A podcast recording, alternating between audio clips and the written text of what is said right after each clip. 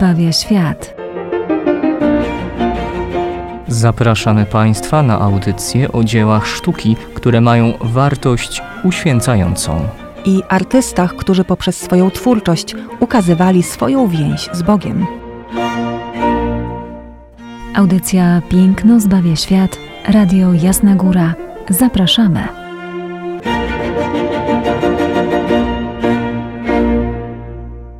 Witamy Was gorąco, drodzy radiosłuchacze, w kolejnej audycji Piękno zbawia świat. Ojciec Tomasz Mordziałek i Izabela Banaszewska.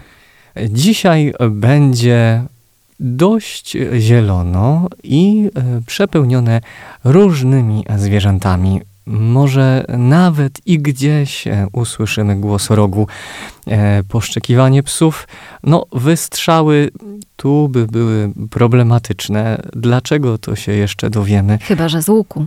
E, tak, a chociaż wziąć, by usłyszeć je od strony takiej nawet radiowej, myślę, że mógłby być to problem, trzeba by być blisko cięciwy samego momentu wystrzału, ale cała sceneria jest myśliwska. Dlaczego? A z powodu świętego Eustachego. Imię dość e, niepopularne, chociaż w mojej wspólnocie zakonnej i tutaj na Jasnej Górze jeden z ojców imię Eustachy posiada. Święty Eustachy Rzymski to osoba, która jest dzisiaj z nami na obrazie, który namalował Antonio Pisano, czy też e, Pisanello. Antonio z Pizy, można powiedzieć, bo rzeczywiście w Pizie urodzony artysta gotyku międzynarodowego. E, no właśnie, czym jest gotyk międzynarodowy, kiedy spoglądamy na ten nasz obraz? A dodajmy jeszcze, e, wszyscy, którzy nas słuchają, mogą sobie już teraz otworzyć mm, ten obraz i przyjrzeć mu się wraz z nami. E, to wizja świętego Eustachego, Antonio Pisano lub Pisanello. Czym jest gotyk międzynarodowy? To jest właśnie szereg zjawisk, które występują w sztuce na przełomie średniowiecza i renesansu. Jest to e, taka sztuka około 1400. Tak przyjęło się mówić. Natomiast znany jest również jako styl dworski ze względu na tematy, jakie wówczas podejmowane. Nazywany bywa także stylem pięknym, w odróżnieniu od niezwykle popularnego w średniowieczu nurtu dolorystycznego. Pamiętamy takie tematy pełne dramatyzmu, ekspresyjnych środków wyrazu, przedstawiające Chrystusa ociekającego krwią. No więc w odróżnieniu od tamtego nurtu ten wydawał się być pięknym. Poruszał też, no, tak jak mówię, zupełnie inne tematy. Oczywiście Chrystus i Matka Boża również w tych tematach byli obecni, ale w zupełnie innym ujęciu, bez tragedii, bez cierpienia, z akcentem na piękno. Bywa też nazywany stylem miękkim, to z kolei od szat specyficznego ich miękkiego fałdowania w obrazie. I tutaj już rzeczywiście dochodzi powolutku, oczywiście, bo idzie to mocno powolutku, dochodzi e, do głosu renesans. Te szaty nie są już tak łamane na ostry, gotycki sposób, ale delikatnie już modelunkiem e, w jakiś sposób światło-cieniowy e, tutaj kierowane. Więc mamy styl międzynarodowy. Jego najsilniejsze wpływy były we Francji i we Włoszech. Tak naprawdę to we Francji on, on bardzo mocno rozkwitł ze względu na kwitnące tam również malarstwo iluminatorskie, ale wpływy te pochodziły głównie z Włoch, a za przyczyną właściwie kontaktów dworskich także, kontaktów szlacheckich, ten styl bardzo szybko rozprzestrzenia się na dwór czeski, a w ślad za nim do Moraw, na terytorium Śląska, do Niemiec, Prus zakonnych oraz do Polski i na Węgry. Z tego też tytułu ta jego nazwa, gotyk międzynarodowy, ponieważ w krótkim czasie obejmuje on całą Europę. Czym się charakteryzuje? No troszeczkę już o tym powiedzieliśmy, od tego właśnie specyficznego nazwania, styl piękny, styl, styl miękki, czy też styl dworski, ale w obrazach tych kierowano się bardzo mocną dekoracyjnością. Artyści, którzy tworzyli na ten moment, w większości przypadków byli to jeszcze artyści anonimowi, bo pamiętajmy, że jest to przełom średniowiecza i renesansu, więc większość tych obrazów jeszcze jest anonimowa ale znamy na przykład we Francji braci Limburg, czy właśnie we Włoszech Pisanella, czy też znanego już Państwu Gentile da Fabriano, którzy wpisują się genialnie właśnie w ten gotyk międzynarodowy. I tutaj te podejmowane e, tematy w jakiś sposób sprzyjały temu, żeby ta dekoracyjność pojawiała się w obrazie. E, sceny były wytworne, eleganckie.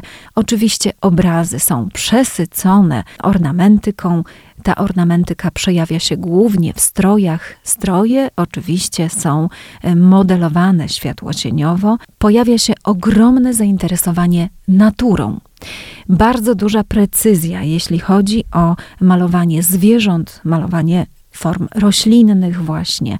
To wszystko pojawia się, drodzy Państwo, przede wszystkim w malarstwie, choć można powiedzieć szeroko w sztukach plastycznych, ale przede wszystkim w malarstwie, zarówno e, tablicowym, jak i książkowym, e, jak i oczywiście ściennym. Dochodzi do tego również i plastyka, czyli rzeźba i płaskorzeźba. Natomiast termin ten nie ma nic wspólnego z architekturą. I to należy oddzielić, czyli jeśli gotyk międzynarodowy, to sztuki plastyczne, malarstwo oczywiście i rzeźba, architektura nigdy nie.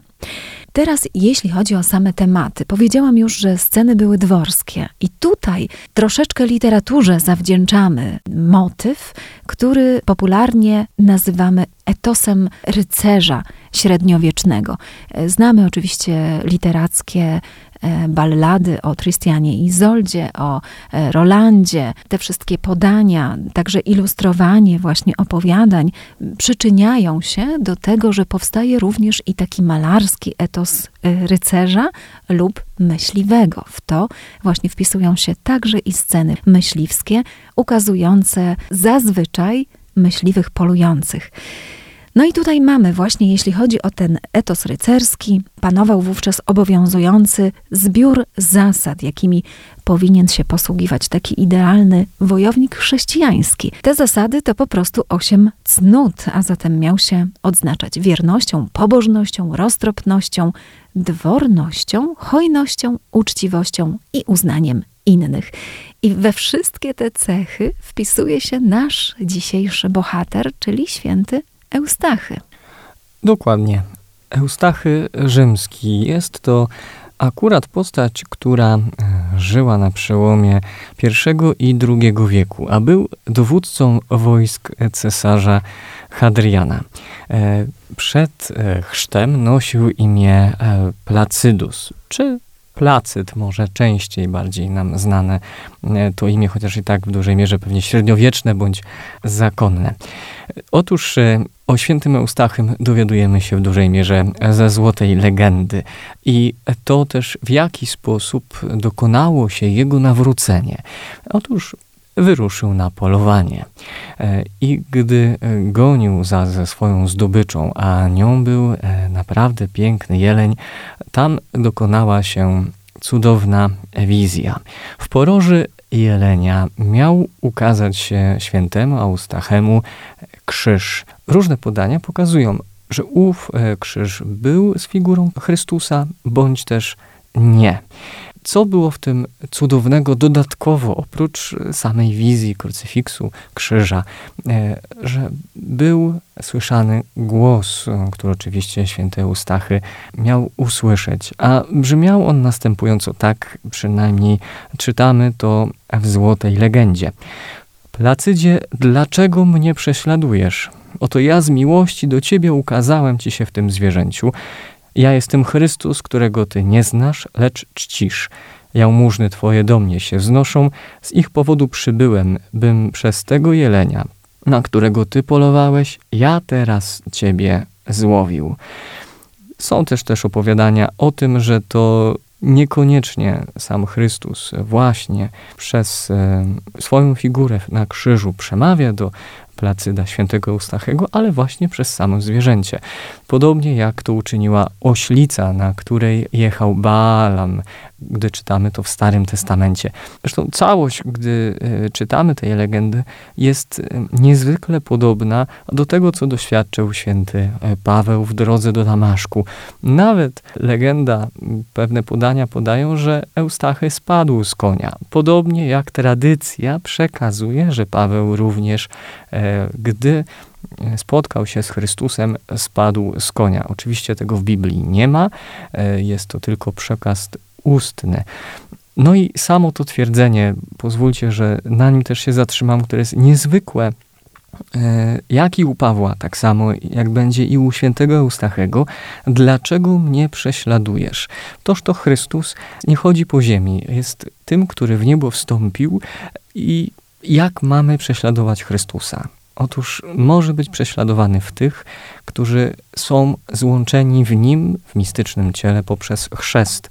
Ci, e, którzy są jednością z Chrystusem. Czytamy w Ewangelii, co uczyniliście jednemu z tych braci moich najmniejszych, mnieście uczynili. Jezus utożsamia się, Jezus jest zjednoczony z tymi, którzy w Niego wierzą i Mu ufają.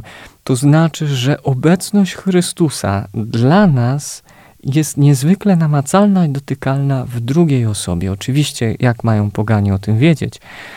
Natomiast my przez te cudowne wydarzenia u świętego Pawła, czy z legendy na temat świętego Eustachego, powinniśmy potwierdzać w sobie tą niezwykłą wiarę obecności w Chrystusa w drugim człowieku, szczególnie chrześcijaninie. Oczywiście już nie wspominając o liturgii mszy świętej. Święty Eustachy dokonuje e, przyjęcia chrztu świętego z ręki biskupa wraz z całą rodziną. Zresztą jego późniejsze życie jest na wzór e, Hioba z księgi Hioba ze Starego Testamentu, ale już w to dalej nie będziemy wchodzić. Ta scena, ten moment wizji e, świętego Eustachego jest nam przedstawiona przez Antoniego Pizanno. I można powiedzieć, że jest to moment nawrócenia. Barwny, jak słyszeliśmy, żywot wiódł Eustachy, wcześniej Placyt i w równie barwny, finezyjny sposób zostało ukazane tutaj przez Pisanella jego nawrócenie. Sceneria, jaką maluje przed nami e, artysta, no jest niezwykła. Widzimy panoramę lasu i jakiegoś wybrzeża, być może morskiego, być może jest to jezioro. Nagromadzone są tutaj na niewielkiej przestrzeni przeróżne zwierzęta, które tak w naturze obok siebie może często nie występują, nie, zwłaszcza to ptactwo wodne z, z, ze zwierzyną leśną. No, na pewno na tak niewielkiej przestrzeni nie widzielibyśmy ich tak w naturze. No i cóż my tutaj mamy na tym obrazie? Zwierzęta przeróżne. Oczywiście, jeśli polowanie, to musiały być jelenie. Oprócz tego tytułowego jelenia, który w porożu ma krucyfiks, to mamy także i inne jelenie. Są tutaj łanie, jest także niedźwiedź w gawrze, pojawia się zając. Są łabędzie, są czaple, jest i pelikan. No i oczywiście polującemu towarzyszą psy. Więc y, dużo, dużo tych zwierząt w obrazie. Generalnie panoramę lasu, czy też tego wybrzeża widzimy z góry. Więc nasz wzrok sięga daleko, gdzieś tam pod górną ramą obrazu. W wodzie brodzi sobie wodne ptactwo, e, łabędzie pływają sobie po tej zatoczce, którą nam tutaj artysta maluje. W przedziwny sposób widzimy także i właśnie gawrę niedźwiedzia, troszeczkę taką odsłoniętą. Znajduje się pod wzniesieniem, więc perspektywa w tym obrazie jest przedziwna. Z jednej strony obraz z lotu ptaka, troszeczkę nam dym dęba stający w miejscu, gdzie ukazuje niedźwiedzia, a jeszcze dodatkowo w to wszystko wklejeni są rycerz i jeleń, którego spotyka. Gdy spoglądam na ten obraz, tak mi się wydaje, że y, cały temat wizji świętego Eustachego y, dla Pisanella stał się pretekstem do tego, by ten ogrom zwierząt po prostu namalować. Jak spoglądałem na jego szkice, tak. związane ze zwierzętami, naprawdę piękne. Mhm. Myślałem, że no, no nie mógł chyba się oprzeć, że jeszcze zwierzątko, tam jeszcze, tutaj, tutaj i jeszcze. Przecież te psy tak samo. No, no, tych psów jest od groma. E, ja się nie znam na, na rasach psów, ale A ja przynajmniej... spróbuję je nazwać. Ja wydaje mi się, że przynajmniej widzę harty, ale reszty to już, mhm. że nie, nie, nie, nie, już nie rozpoznaję.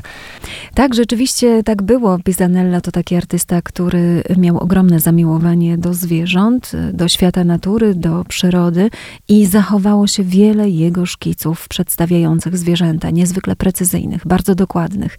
Więc on tutaj, jeśli chodzi o tą e, przestrzeń lasu, e, tu bardziej markuje las, prawda? Ciężko nam powiedzieć, co za drzewa namalował, lub też jakie tutaj mamy rośliny, choć przyglądałam się tym płatkom roślinnym w większości przypadków po stronie jelenia rośliny, e, kwiatuszki mają po pięć płatków. No oczywiście oczywiście byłoby to odniesienie do pięciu ran Chrystusa, ale nazwać tak dokładnie z gatunku będzie ciężko rośliny. Ale jeśli chodzi za to o zwierzęta, no to tutaj nie możemy mieć wątpliwości. Tak jak wspomniałam, pojawia się także pelikan i to tuż przy samym krucyfiksie. Pelikan oczywiście bezpośrednie odniesienie do Chrystusa.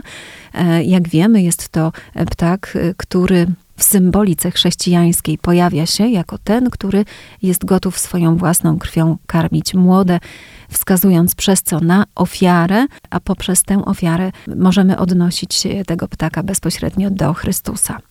Inne zwierzęta, które się tutaj mm, pojawiają, są w przeróżnych sytuacjach jeden z jeleni pije wodę, no można powiedzieć, że znów odniesienie do psalmu, jak łania, która pragnie wody ze strumieni, prawda? Jak, jak łaknie wody ze strumieni.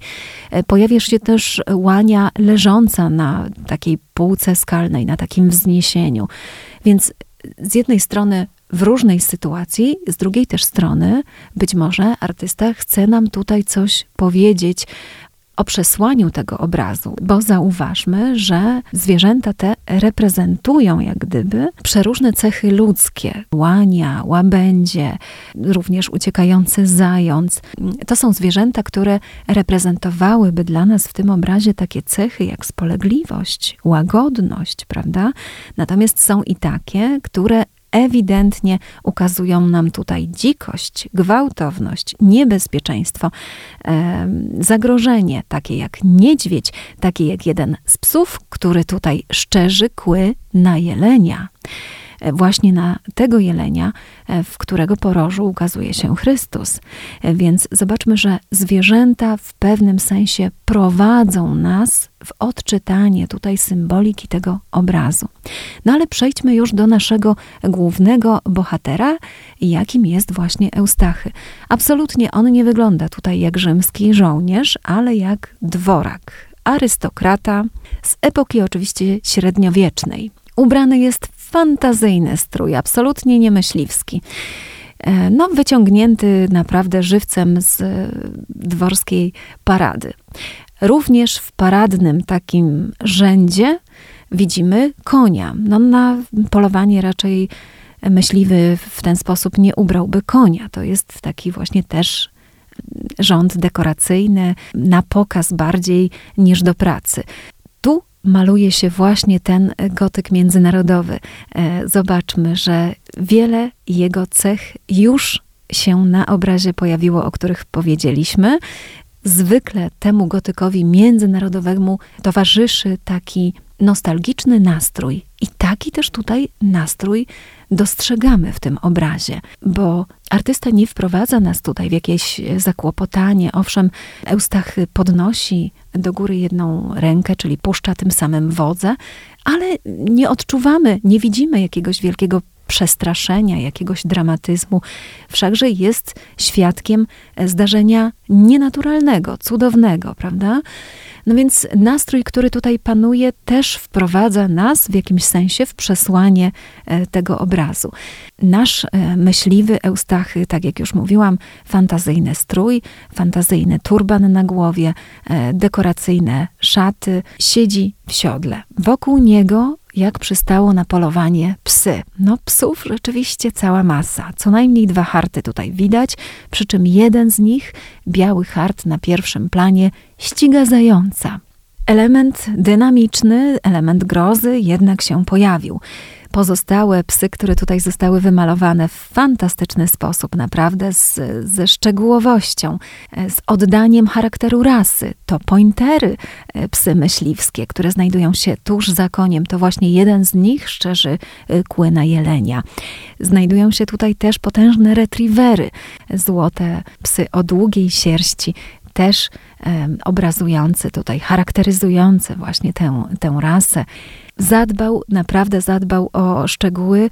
Co nam artysta tutaj zatem, ojcze, chce powiedzieć? Jeżeli zestawia przyrodę taki sposób, tak, pokazując nam te jej cechy łagodne i jednocześnie akcentując y, pewnego rodzaju grozę, gdzieś wiszący dramat, tak, nad, nad tym wszystkim. Psa szczerzącego kły, obecność niedźwiedzia, e, no tutaj harta, który za chwileczkę dopadnie zająca, bo odległość między nimi jest niewielka.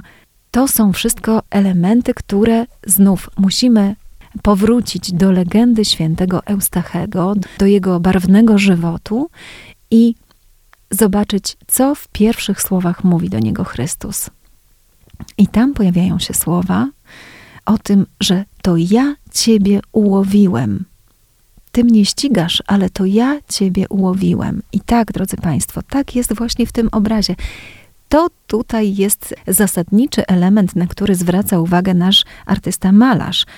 Kto tutaj kogo łowi? Kto tak naprawdę jest na łowach? Czy to ten myśliwy w paradnym stroju, czy też nie przypadkiem Chrystus, który się objawia w porożu jelenim, bo Chrystusowi chodzi tutaj o duszę Eustachego. I w ślad za Eustachem nawróci się także cała jego rodzina. Zachęcamy naprawdę serdecznie Państwa do tego, aby żywot świętego Eustachego sobie przeczytać, odświeżyć. Niezwykle barwna opowieść, traci wszystko, tak jak Hiob, o czym ojciec wspomniał, ale również podobnie jak Hiob, wszystko odzyskuje.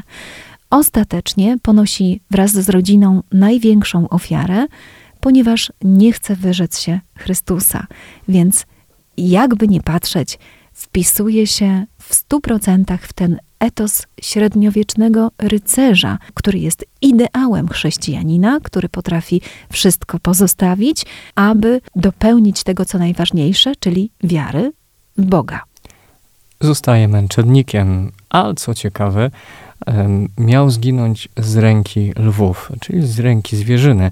Jednak same lwy nic mu nie zrobiły, dlatego e, został e, wrzucony e, do rozżarzonego spiżowego byku, czyli taki, taka forma po prostu śmierci i tortury która w tamtych czasach rzymskich funkcjonowała. Święty Eustachy, niezwykle popularny święty w czasach średniowiecza, później święty Hubert, też patron myśliwych, podobnie jak święty Eustachy, no wyparł go w jakiś sposób popularnością, chociaż na ziemiach polskich święty Eustachy aż do czasów e, saskich e, był, nazwijmy to, popularnym świętym, jeśli chodzi o łowy i polowania. Ale na samym obrazie jest taka jeszcze rzecz e, interesująca i mnie zastanawiająca. Wiemy, że obraz był restaurowany i na samym dole mamy rozwinięty biały zwój. No, powinien on być podpisany, coś tam mhm. powinno być. E, czy faktycznie, czy autor nam zostawił e, specjalnie pewną formę tego, że no, można byłoby coś napisać, ale jest to może słowami nie do opisania, dlatego zostawia nam tylko i wyłącznie obraz. Ja spodziewałabym się tutaj jednak mimo wszystko jakiejś albo sentencji, albo przynajmniej sygnatury artysty, prawda? I podpisu tematu. Coś powinno być. Rzadko się tak zdarzało, że widzieliśmy w obrazach jakieś rozwinięte filakterie, na których nic nie było. Ale pamiętajmy, że jest to obraz tablicowy. Był wielokrotnie laserunkowany. W wyniku nakładanych kolejnych laserunków, mm, czy też warstw werniksu, obrazy bardzo często ciemniały. My też mamy tutaj na przykład problem z rozróżnieniem poszczególnych gatunków ptaków. Tutaj e, poza dzięciołem, którego no myślę, że możemy wskazać, czarnym dzięciołem, który tutaj się znajduje na jednym z drzew, Bardzo ciężko nam wskazać na gatunki ptaków, no właśnie ze względu na to, że y, obraz jest w mocno ciemnych barwach. Być może jakiś napis również i na tej filakterii się znajdował, a po prostu zwyczajnie nie dotrwał do naszych czasów. Rzecz natomiast, na którą ja jeszcze zwróciłabym uwagę, to pamiętajmy, że mówimy cały czas o tym stylu pięknym, o stylu miękkim, o malarstwie gotyku międzynarodowego. Ten obraz w stu procentach wszystkie jego cechy spełnia, ale spójrzmy teraz na Chrystusa na krucyfiks, e, który znajduje się e, pomiędzy rogami jelenia. I tutaj Chrystus ma zamknięte oczy. Jeżeli oglądamy ten obraz e, na komputerze, można sobie powiększyć, przybliżyć. I widzimy tutaj, że Chrystus jest namalowany właśnie w tej manierze dolorycznej. Z jego boku, nie tylko z jego boku, bo także i z jego stóp ścieka krew, krople krwi, nawet można powiedzieć, że tryskają wręcz, ściekając na ten krajobraz leśny. E, widzimy wszystkie ślady męki Chrystusa. Na głowie ma zieloną koronę, to również włosko-niemieckie wpływy. Te wpływy się przenikały przez całą Europę. W sztuce od 1350 roku do 1450 mniej więcej Chrystusowi malowano właśnie e, zieloną koronę cierniową na głowie. Pojawia się także nimb krzyżowy nie tylko aureola, to jest ewidentnie nimb powtarzający, prawda, kształt krzyża. Chrystus pojawia nam się tutaj, jak wiemy, w sposób cudowny. E, jest to wizja, którą przeżywa święty. I artysta stosuje tutaj taki zabieg namalowania Chrystusa w takim nurcie charakterystycznym już dla poprzedniej epoki. W tym obrazie kipiącym, można powiedzieć, gotykiem międzynarodowym, taki e, szczegół został e, zastosowany. Gdy będziecie się wybierać na polowanie do lasu, na grzyby, ewentualnie w poszukiwaniu zwierzyny, by zrobić jakieś piękne ujęcie, to polecamy Wam świętego Eustachego. Huberta również, ale z racji, że to Eustachy dzisiaj jest naszym głównym bohaterem, to szczególnie jego możemy powiedzieć, że ma chyba mniej roboty e, tej na górze, z racji, że jego popularność z powodu Huberta trochę zmalała. Jednocześnie na jego wzór to dla każdego z nas, niezależnie pewnie czy udajemy się do lasu, e, czy w inne rejony wypoczynku, ale nawet pracy, dajmy się złapać tak jak on, święty Eustachy Jezusowi. W jego ręce dobrego pasterza, tego, który pragnie dla nas dobra, chociaż może to brzmieć e, dziwnie, ewentualnie może odstraszająco, by dać się upolować Bogu ale myślę, że warto. Dziękujemy dziś Państwu za uwagę i zapraszamy za tydzień.